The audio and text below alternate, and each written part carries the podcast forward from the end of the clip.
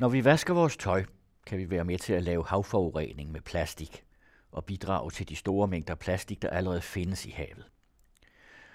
På Roskilde Universitet forskes i plastik, og i programmet, som I skal høre nu, som er en del af den anden radios forsknings- og videnskabsmagasin, skal I høre to forskere og en specialstuderende fortælle om, hvordan man kan opleve forureningen, når man sejler rundt i plastikfyldte farvande, hvordan skadevirkningerne er, og hvad man kan gøre mod forureningen.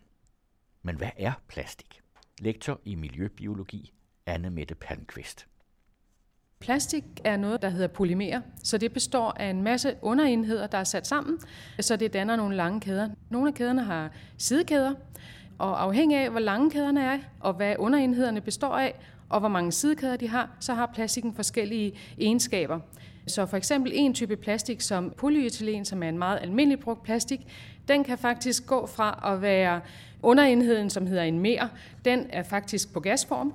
Så har man det, der hedder low density, altså plastik med lav densitet eller lav vægt fylde, polyethylen, og det er en voks. Og så har man så high density polyethylen, og det er faktisk et helt fast og stift plastikprodukt. Så derfor så er det ret vigtigt, hvad det er for en underenhed, hvad for en mere man har, og så også, hvor lange plastikkæderne er, og om de har nogle sidekæder. Og nogle af de plastiktyper, der er mest almindelige, det er som sagt polyethylen, og så har vi polypropylen. Men vi har også en masse andre plastiktyper, som er rigtig, rigtig vigtige at tænke på, når vi taler om plastik. En af de andre rigtig vigtige ting, som vi faktisk omgiver os med hver eneste dag, hver gang vi tager en flistrøje på, for eksempel, det er det, der hedder PET, eller polyethylen teratalat, som er det, som flisstof eller polyester er lavet af. Og så har vi også andre ting, sådan noget som nylon for eksempel. Og så har vi også faktisk nogle plastikstoffer, som kan være interessante i sig selv, ikke fordi vi bruger dem så meget mere, sådan noget som PVC for eksempel, fordi de har nogle problematiske egenskaber nogle gange, fordi de indeholder nogle stoffer i sig selv. I PVC's tilfælde er det klorid, de indeholder. Udover at de forskellige plastiktyper kan have forskellige egenskaber, så kan man også give dem nogle ekstra egenskaber ved at tilsætte forskellige stoffer. Så for eksempel kan man vælge at putte blødgør i. Hvis man har en type plastik, der ellers er sådan lidt stiv i det eller rigid i det, så kan man putte forskellige blødgør i, så man får et plastikmateriale, der er mere bøjeligt. Man kan også vælge at sige, at man vil gerne have noget plastik, der ikke bare er gennemsigtigt, og derfor så putter man forskellige farvestoffer i, så man får nogle andre egenskaber end det, som plastik ellers har. Og det betyder faktisk noget for både deres egenskaber, men det betyder faktisk også noget for deres potentielle giftighed, om man tilsætter forskellige andre stoffer eller har andre tilsætningsstoffer. Kunne du prøve at give nogle eksempler på nogle af de plastikprodukter, vi kender, og hvad det er så for noget plastik, vi snakker om der?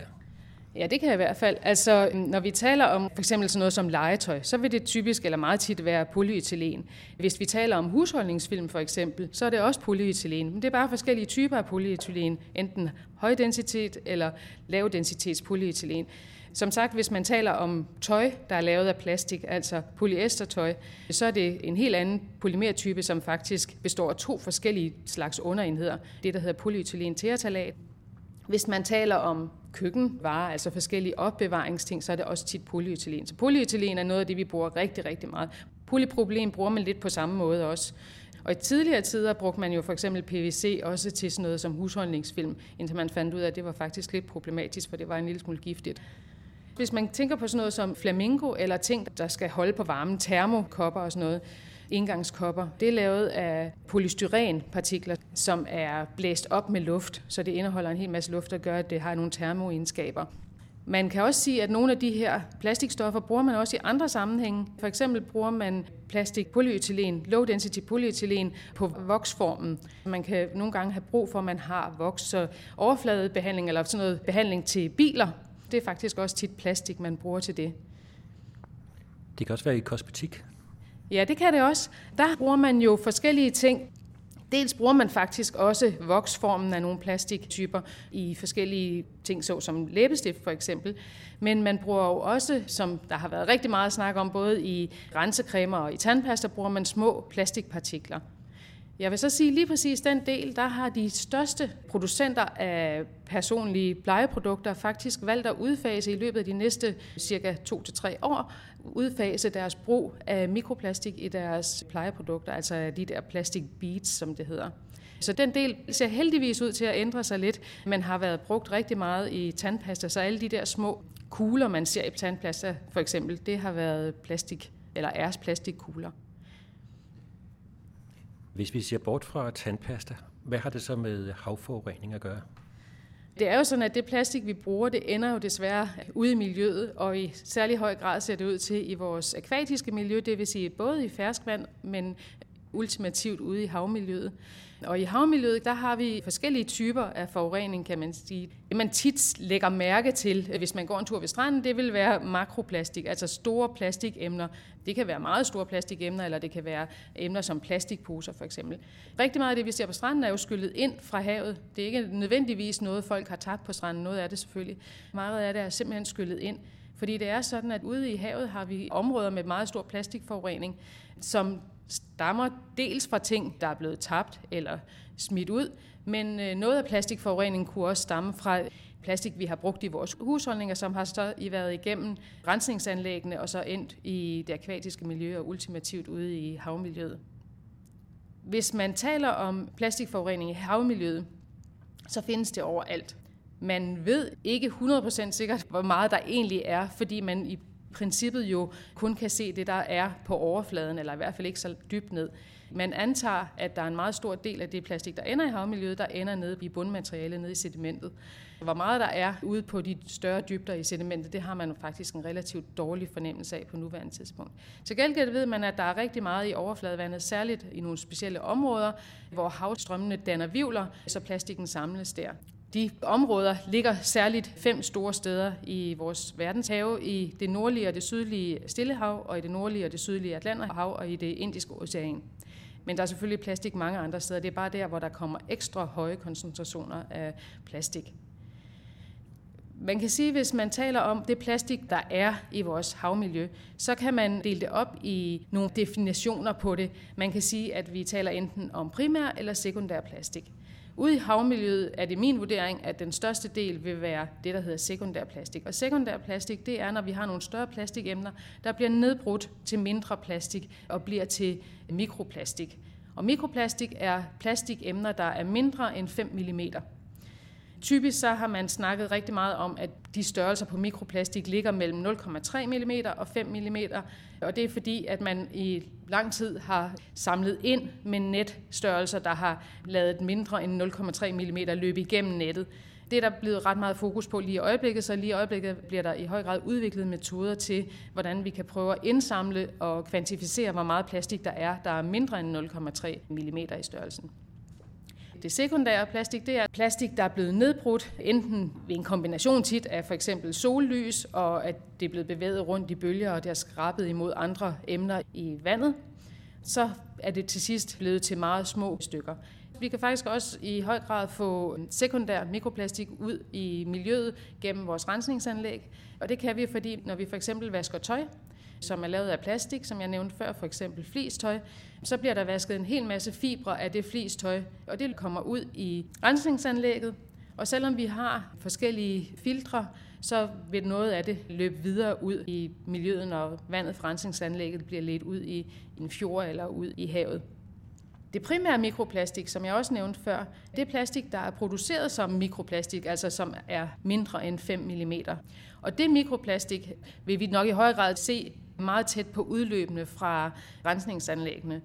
Primær mikroplastik kan komme fra flere forskellige ting. En af de ting, som vi snakkede om lige før, var fra personlige plejeprodukter, hvor det har været brugt til at give en skrubbeeffekt.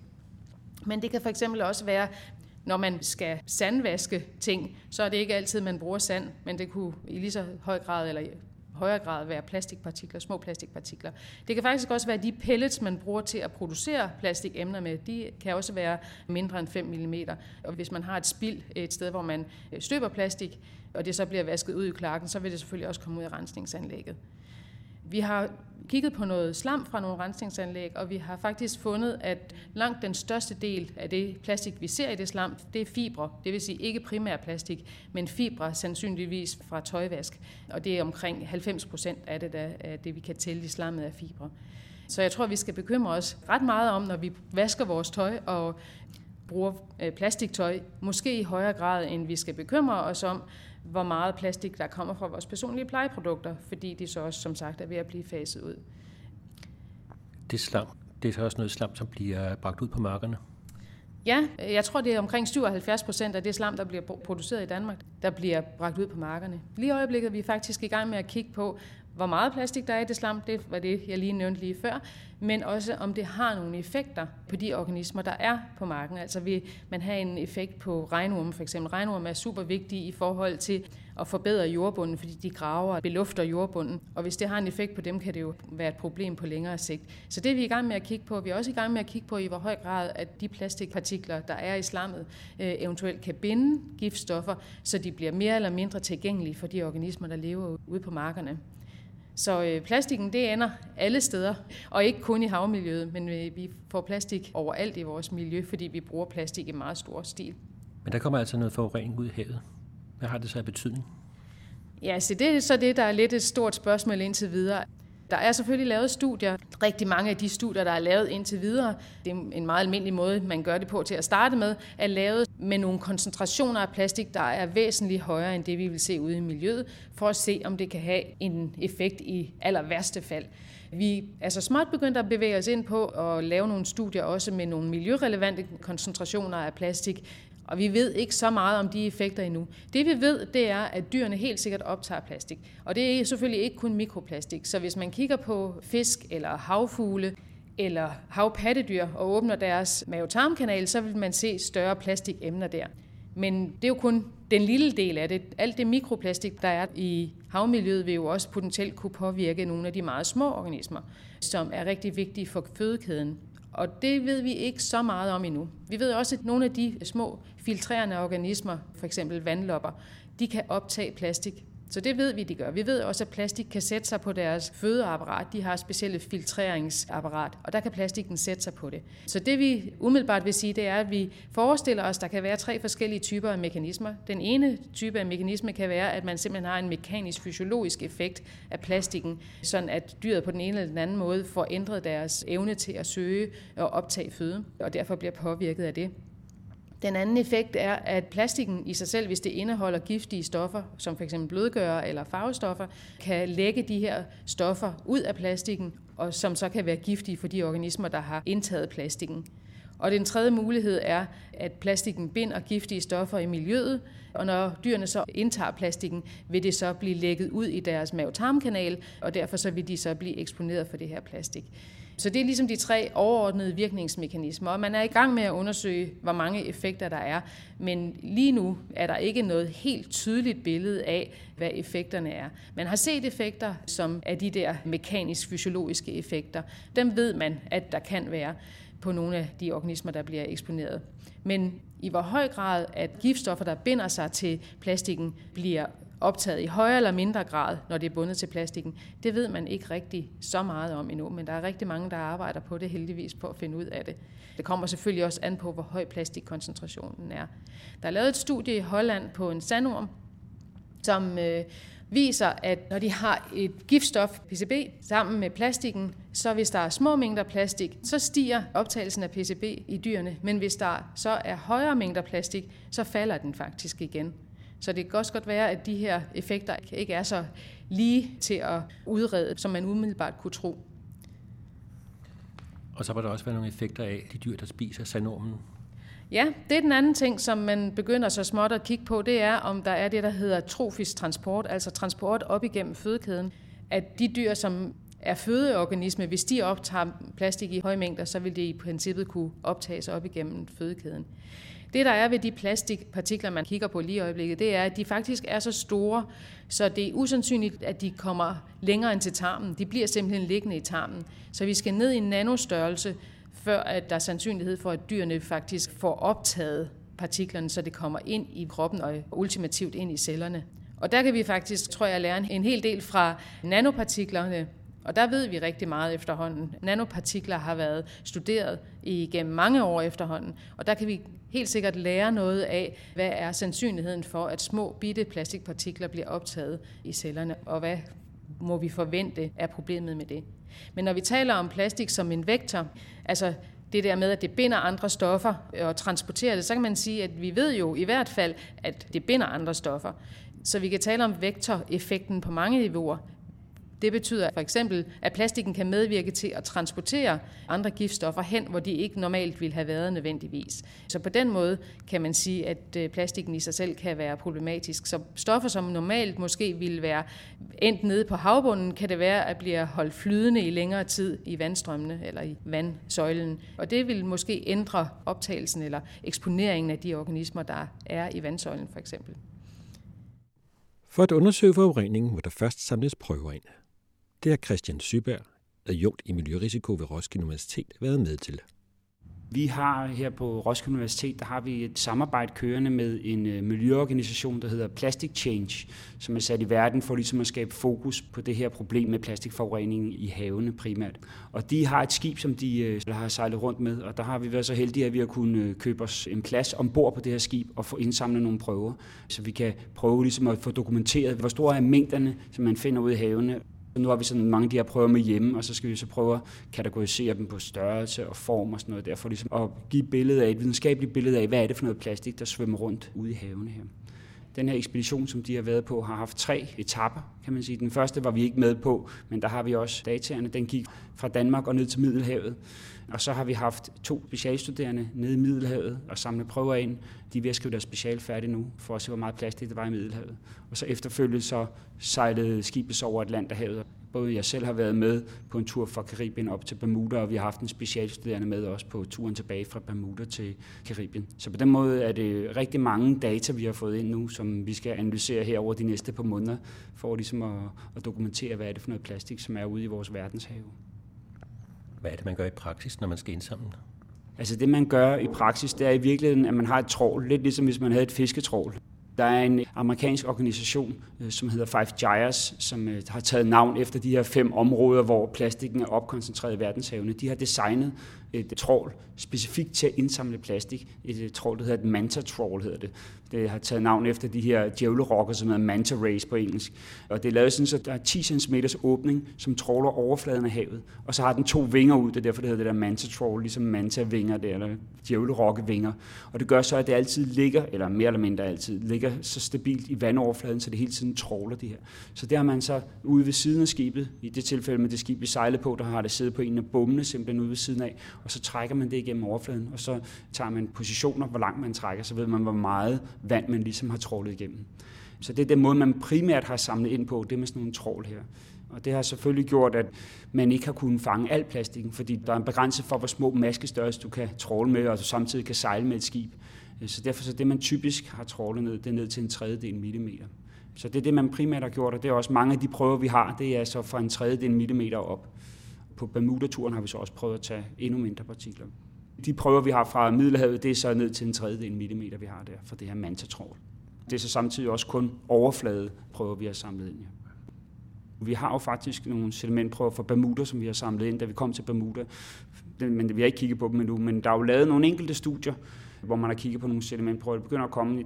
For eksempel har jeg set et enkelt studie, hvor de har taget sedimentprøver helt ned til 4 km dybde og fundet plastikpartikler på så dybt vand også. Så der er ingen tvivl om, at overalt i vores hav, der er der plastik, der er sunket ned, og befinder det også i dybhavet. Det er der. Men det er klart, vi er ikke så tit nede i dybhavet, og det er ret omstændigt og svært at tage prøver ned i dybhavet. Men de få gange, det bliver gjort, der finder man altså også plastik dernede. Så det er overalt i vores havmiljø, ikke kun i overfladen, også hele vejen ned til de dybeste dybder. Der, hvor man tager prøverne, hvor meget kan man se af det plastik fra skibet? Jamen, det er jo sjovt, at man kan jo faktisk ikke se så meget. Vel? Altså, når man sejler, så ser vandet, alt efter hvor man er i verden, selvfølgelig dejligt blåt ud. Så man kan ikke se det, selv hvis man er i de områder, hvor der er rigtig store koncentrationer. Der har tidligere været historier frem om, at der var plastikøer, som der lå ude i haven, og det er en myte, kan man sige. Ikke? Altså, så meget er der ikke.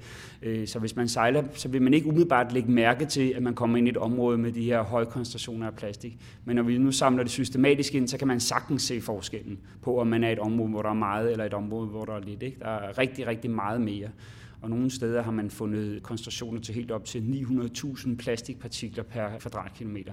Så det er altså rigtig, rigtig meget plastik i de her områder, hvor det er koncentreret op. Men du vil ikke umiddelbart kunne se det. Hvis du ligger der og sejler, så kan det godt være, at du ser en gang imellem en lille plastikpartikel komme svømmende. Men der, hvor man kan se det nogle gange, og det er ikke noget, jeg har prøvet selv, men det er noget, jeg har fået refereret, det er jo nogle steder ved kyster, for eksempel i nogle asiatiske lande, hvor de har ekstremt dårlig affaldshåndtering der kan der ligge simpelthen plastikbræmmer ud for kysten. Det skib, vi sejlede med, det var på et tidspunkt i Indonesien, hvor de kom sejlende ind til en kyst, og så øh, kunne de se, der lå et eller andet i overfladen, og de tænkte, hvad er det her? Er det et rev? Og de kiggede på deres kort, og de kunne ikke finde ud af, hvad det var, sådan noget, indtil de fandt ud af, at det var en flere hundrede meter bred plastik bræmme, der ligesom lå og spærrede derudfra. Ikke? Så der kan man se det, men ikke ude på verdenshavnen, der kan man ikke se det med det blotte øje sådan umiddelbart. Kunne du prøve at fortælle nogle af de resultater, I fik fra Middelhavet? Ja, det kan du tro. En af de ting, som øh, vi fandt i Middelhavet, det var først og fremmest, måske sådan det mest åbenlyse, men måske også det vigtigste resultat, det var, at vi fandt plastik overalt. Alle de trål, vi tog, var der masser af plastik i. Og det siger noget om, hvor meget plastik der også er i Middelhavet. For ikke så lang tid siden blev der publiceret et andet studie, hvor de også havde kigget på nogle forekomster i Middelhavet, og de foreslog, at Middelhavet skulle være den sjette plastiksuppe, fordi der var så meget. Og det kan man sige, det støtter vores data faktisk lidt op om. Vi har fundet utrolig store mængder. Vi kan se her, at den højeste øh, koncentration, som vi har fundet her, det er faktisk op til næsten 80.000 mikroplastikpartikler per kvadratkilometer i Middelhavet. Så der er rigtig, rigtig meget plastik, der svømmer rundt i Middelhavet. En af de ting, som vi jo så er i gang med at undersøge nu, eller analysere nu, det er, hvor kommer det her plastik egentlig fra? Øh, og det er klart, at Middelhavet er et forholdsvis lille hav, som er omgivet af land, tæt bebygget land over det hele. Så der er ingen tvivl om, at en stor del af det kommer fra oplandet, om man så må sige. Men samtidig så er der også en stærk havstrøm, som går fra Atlanterhavet gennem Gibraltarstrædet der ind i Middelhavet her. Og der bliver også en del, der bliver transporteret derind. Og hvis man så ser på, hvordan havstrømmen er ind i Middelhavet, så har de netop også nogle af de her områder, hvor vandet cirkulerer lidt, ligesom ude i de her plastiksupper der. Så det er også formodentlig en af grundene til, at der bliver en del ekstra opkoncentreret i Middelhavet. Så Middelhavet, det er helt sikkert et af de steder i verden, hvor kvalificerer snart til også at blive kaldt en plastiksuppe. En ting er at gøre det op på, hvad er det for nogle slags plastik, og, og hvor store er de og sådan noget. Det vi så også gør i et samarbejde, hvor vi har et rigtig godt samarbejde med Nationalmuseet, faktisk en forsker inden for Nationalmuseet, som har arbejdet mange år med at analysere, hvad for nogle plastiktyper det er. Vi har så kigget på, hvad er det for nogle slags plastiktyper her. Og der er det jo så primært polyethylen og polypropylen, som vi finder. Og det er ikke så overraskende faktisk, fordi det er også nogle af de lette plastiktyper. Så det betyder sådan set ikke, at de andre plastiktyper, for eksempel polystyren, det betyder ikke, at det ikke er der, men det betyder, at det nok er sunket ned på bunden. Så man kan se, at det, som vi finder i overfladen, det er så også det, som er så let, så det flyder. Det vi så også fandt, det var mange forskellige slags plastik. Og det, som det ligesom giver en indikation på, det er jo, at, at det ikke bare er én type forurening. Det er mange forskellige slags forureninger, der kommer. Det kommer fra mange forskellige typer produkter og fra mange forskellige kilder. Og det er et meget godt eksempel på problemets karakter. Og selvfølgelig også grunden til, at det er så stort, det problem, der er med over 250.000 tons, som svømmer rundt i havene. Vi bruger plastik overalt i vores hverdag i hele verden, så det kommer fra alle steder fra. Og det dokumenterer de plastikprøver, vi har samlet ind også faktisk. Men I havde også øh, et samarbejde med Plastic Change.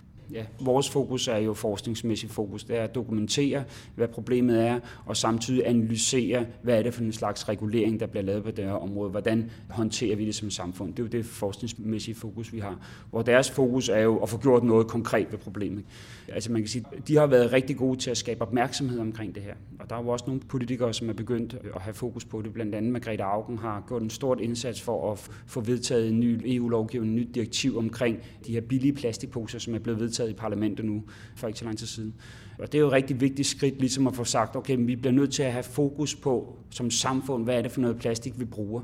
Fordi der er jo ingen tvivl om, at nogle typer plastik er rigtig, rigtig fornuftigt. Altså god, hård plastik kan man bruge til utrolig mange ting, og det kan holde i utrolig mange år, så det er rigtig fornuftigt. Men alt det billige, hurtige, dårlige plastik, vi bruger, det skal vi prøve at se, om vi ikke kan komme til livs på den ene eller den anden måde. Og om ikke andet, så i hvert fald få en bedre affaldshåndtering af det, så vi kan få stoppet den her materialestrøm, der er ude i havet, hvor det på nuværende tidspunkt er op over 10 millioner tons om året plastik, der ender i havene. Og hvis det fortsætter, så mange dobles. De store koncentrationer, der allerede er derude, så vil de mange dobles frem mod 2025. Så der ligger en stor udfordring for ligesom at få stoppet den øh, strøm af affald ud i havet. Og hvordan skal man gøre det?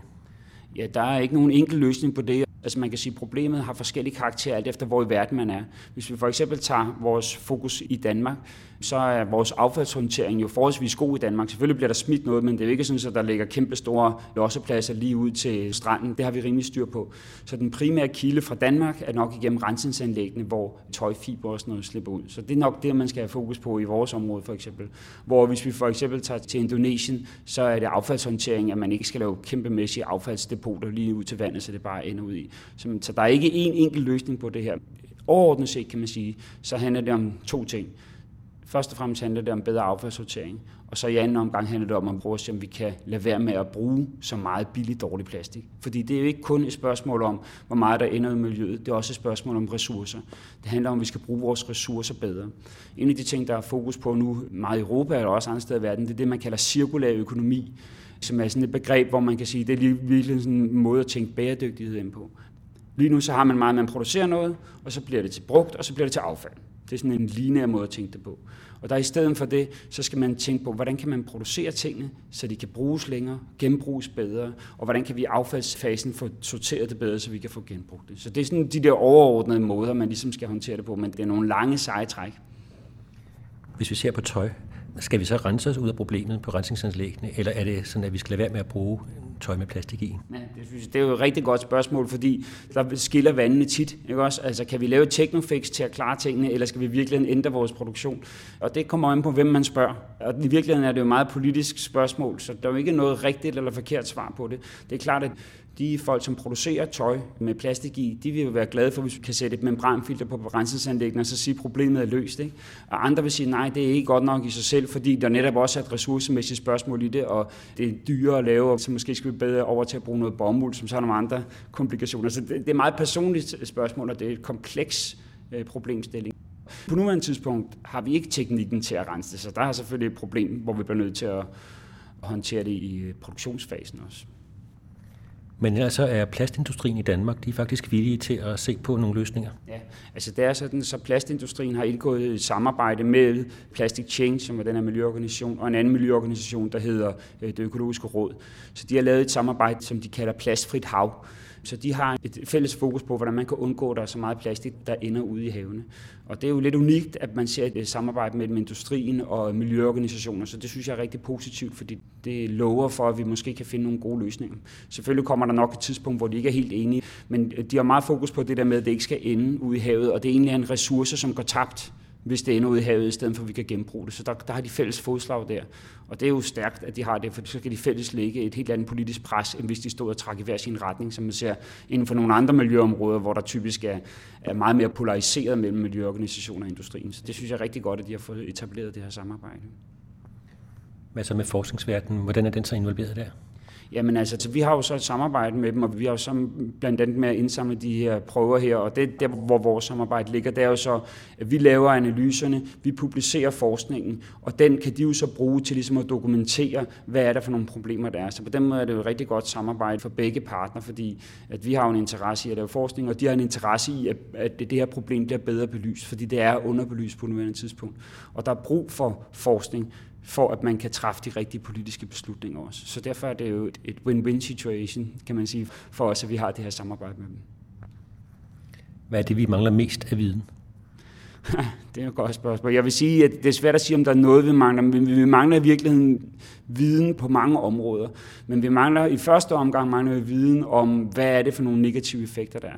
Sideløbende vil jeg sige, at vi kan ikke have en ting ad gangen, men så mangler vi også viden om, hvordan vi kan ændre affaldsstrømmene. Så det er de to ting, som er de vigtigste, kan man sige. Så det er to forskningsmæssige parallelle spor, som bliver nødt til at køre nu her på samme tid. Er der nogle generelle problemer med at rense sig ud af problemerne? Ja, altså man kan sige, det der sker jo, det er, at hvis man renser for eksempel spildevandet, så det, slipper man jo ikke af med plastikken, så kommer det bare over et andet sted jo. Og der hvor det så typisk vil ende, det er jo, så, så samler man det op, men så vil det typisk blive opkoncentreret i slamfraktionerne.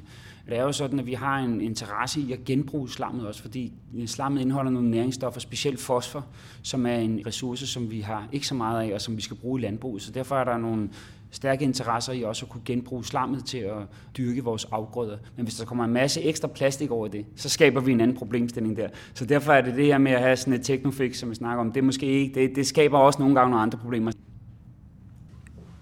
Hvordan laver man indsamling af data om, øh, hvad der sker nede på bunden af havet? Jamen, som Christian også nævnte, så er der jo lige det der lille problem med, at hvis man er på meget dybt vand, så er det rigtig svært at få taget sedimentprøverne. Er man nu på lidt lavere vand, så kan man jo sagtens tage prøverne, og så gør man typisk det, hvis man er på så lavt vand, som man kan det, tager en kvantificerbar prøve, altså en prøve, hvor man ved præcis, hvor meget sediment, hvad er volumen af det sediment, man har taget. Og så kan man så tælle, hvor mange plastikpartikler der er i det her. Og det er sådan set også fint nok, så længe det er nogle relativt store plastikpartikler. Hvis man kommer til at skulle kigge på de lidt mindre partikler, det er jo det samme problem også i, i vandsøjlen, at øh, det er rigtig svært at få et kvantitativt mål for de mindre partikler. I sediment bliver man så simpelthen nødt til at få nedbrudt øh, nogle af de organiske stoffer, så man rent faktisk kan se plastikpartiklerne.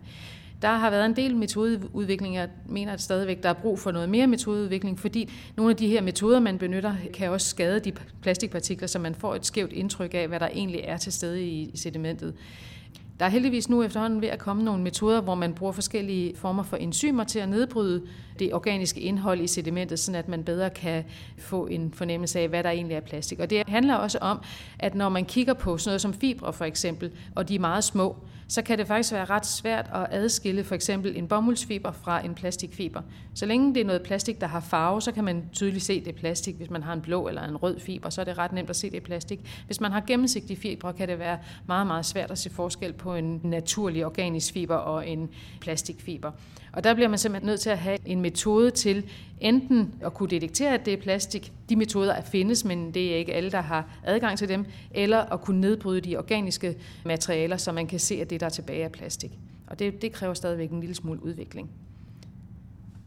Camilla Knudsen er specialstuderende i miljørisiko ved Roskilde Universitet. Du arbejder med plastik. Hvad er det, du laver? Jeg er ved at skrive speciale på Roskilde Universitet i øh, miljørisiko, og jeg laver et speciale, som handler om plastikpartiklerne, men også handler om de kemikalier, som sætter sig fast på plastikpartiklerne. Så, så det, jeg er i gang med at lave lige nu, er faktisk at udvikle en metode, hvor vi kan ekstrahere de kemikalier, som måske sidder på plastikpartiklerne. Og det, som er spændende, er, at jeg har været med på det her togt sammen med Plastic Change fra Bermuda til Karibien. Og der har vi indsamlet en masse prøver af nogle forskellige plastik i forskellige størrelser. Og en ting er selvfølgelig det her monitoreringsarbejde i forhold til at finde ud af, hvor meget plastik er der overhovedet. Og hvad er det for noget plastik, og hvor store er plastikstykkerne. Øhm, og vi har faktisk taget syv forskellige fraktioner, så vi har altså syv forskellige slags si i meget, meget forskellige størrelsesforhold, så vi kan både se de store stykker, men også de meget, meget små. Og det bliver rigtig spændende bare det i sig selv at se, altså, hvad er det egentlig for nogle plastikpartikler, der er i havet. Og specielt i forhold til de små, for der er ikke lavet så meget øh, forskning på, stor en procentdel af det plastik, der er i havet, der egentlig er det rigtig småt. Men min del af projektet handler så også om at tage et større stykke plastik, og så se, om vi kan ekstrahere nogle kemikalier fra dem. Hvad vil det sige, ekstrahere? Det, som er ideen bagved det, er, at når plastikken er ude i havet, så tiltrækker det måske nogle andre kemikalier, som ligger og flyder rundt. Så det vi gør her hjemme i laboratoriet er at putte dem ned i noget, som kemikalierne bedre kan lide, og på den måde tage dem væk fra plastikken, så vi i virkeligheden kan se, jamen, hvad er det i virkeligheden, der sidder på overfladen af plastikpartiklerne. Hvad så du, da du var ude på togtet? Jeg startede togtet ved Bermuda, hvor vi først og fremmest lavede nogle målinger på strandene. Og der så vi rigtig meget af det her rigtig store affald, altså flasker og øh, Øh, sko og bokse og alt muligt, som flyder op på stranden, der på trods af, at de faktisk gør dem rent virkelig ofte. Øhm, så det i sig selv var rigtig spændende. Og derfra sejler vi så mod Karibien. Man kan sige, Bermuda ligger lidt i den der hotspot-zone, som også kaldes de her plastikøer. Og der så vi rigtig meget plastik til at starte med. Det er svært at få en fornemmelse af, hvad er meget plastik? Fordi jeg havde det der billede af, at det er en plastikø. Så man forestiller sig lidt, at der faktisk ligger noget rigtig stort stykke plastik, og man kan stå og se på det øhm, op fra båden. Og det er jo ikke, ikke tilfældet. Altså, man står og kigger ud over et kæmpe hav, så billedet af, at det måske er en suppe med plastikstykker i, er lidt mere beskrivende. Men når vi så faktisk lavede de her trawl, som det hedder, når man smider sådan en ja, stor pose ud, hvor vi samlede prøver, der kunne vi se, at vi fandt rigtig, rigtig meget til at starte med. Og jo længere vi så kom mod Karibien, så blev det faktisk væk. Altså i hvert fald i de store fraktioner. Så jeg tror, at den her idé med, at der er nogle zoner, hvor at havstrømmene i virkeligheden samler dem, er, er meget beskrivende. Nede ved Karibien, der så vi ikke så meget af det store, øh, men det bliver spændende at se, om vi kan se noget af det, der er rigtig småt. Altså man kan på det blotte øje kunne vi faktisk ikke se det med det rigtig småt partikler. Så det er svært at gennemskue, om det er sand, eller om det er virkeligheden af plastik. Så det skal vi have op i mikroskoperne og se på. Og det bliver rigtig spændende. Hvor langt er du kommet? Jeg venter faktisk stadig på at få prøverne hjem. Så lige nu laver jeg stadig små forsøg på at optimere metoderne, og venter lige på, at prøverne de også kommer lige så langt tilbage til Danmark. Hvad er så dit mål med det? Mit mål er både at, at kortlægge og se, hvad er det for noget plastik, der er derude. hvad er det for nogle størrelser, der er. Også den her idé med, at plastikken ikke forsvinder, men at den faktisk bare bliver til mindre og mindre stykker. Så vi ligesom hen ad vejen kommer til at se en større opkoncentrering af meget, meget små plastikpartikler. Der har været mange sådan forsøg i laboratoriet, hvor man har kigget på, jamen, samler det de her kemikalier, og hvad giver det af problemer for de dyr, som måske spiser plastikken. Og det bliver rigtig spændende at se, om vi reelt set kan se de her kemikalier på de plastikstykker, vi har med hjem. Så det håber jeg rigtig meget, at vi øh, kan få kortlagt. Den kolonne, vi har haft med til at samle de meget små partikler, har Christian fået bygget her på RUG. Og på den måde er der rigtig mange ting, som man stadig kan gøre og optimere. Øh, det ser man meget tydeligt hen ad vejen. Så hele den her plastikforskning er ikke et endeligt øh, resultat med to streger under endnu. Så der er mange måder, man kan gøre tingene på. Og det er også rigtig spændende i forhold til det her ekstrahering, hvor vi prøver at se, hvad der er for nogle kemikalier, der er på plastikstykkerne. Fordi det er heller ikke et endegyldigt svar. Så det bliver lige så stille bedre og bedre. Så forhåbentlig, når vi får dem hjem her lige om lidt, så er vi klar til at tage imod dem. Det kan også være interessant for de bundlevende dyr. Hvorfor det? Jamen, man kan sige, den anden del af mit projekt er faktisk også at kigge på de bundlevende dyr. Og det er specielt interessant, fordi at, man siger, nu kigger vi meget på, hvad er det i virkeligheden, der er i havet og på overfladen. Men på et tidspunkt, så falder de her partikler jo også lige så stille nedad. Og det gør de måske både fordi, at der sætter sig en masse ting på overfladen, alger og sådan nogle ting, som gør dem tungere end vandet, og så driver de nedad. Men der er også noget plastik, er også tungere end vand, og har en højere densitet og vil lige så stille falde ned mod bunden. Øhm, og hvis plastik ikke bliver væk, så er det jo faktisk der, det ender i sidste ende. Og de organismer, der lever dernede, bundlevende dyr, spiser, eller de filtrerer sedimenten. Så det vil sige, at de spiser sedimenten og tager det organiske materiale, de kan leve af, af, og så spytter de dem faktisk ud igen.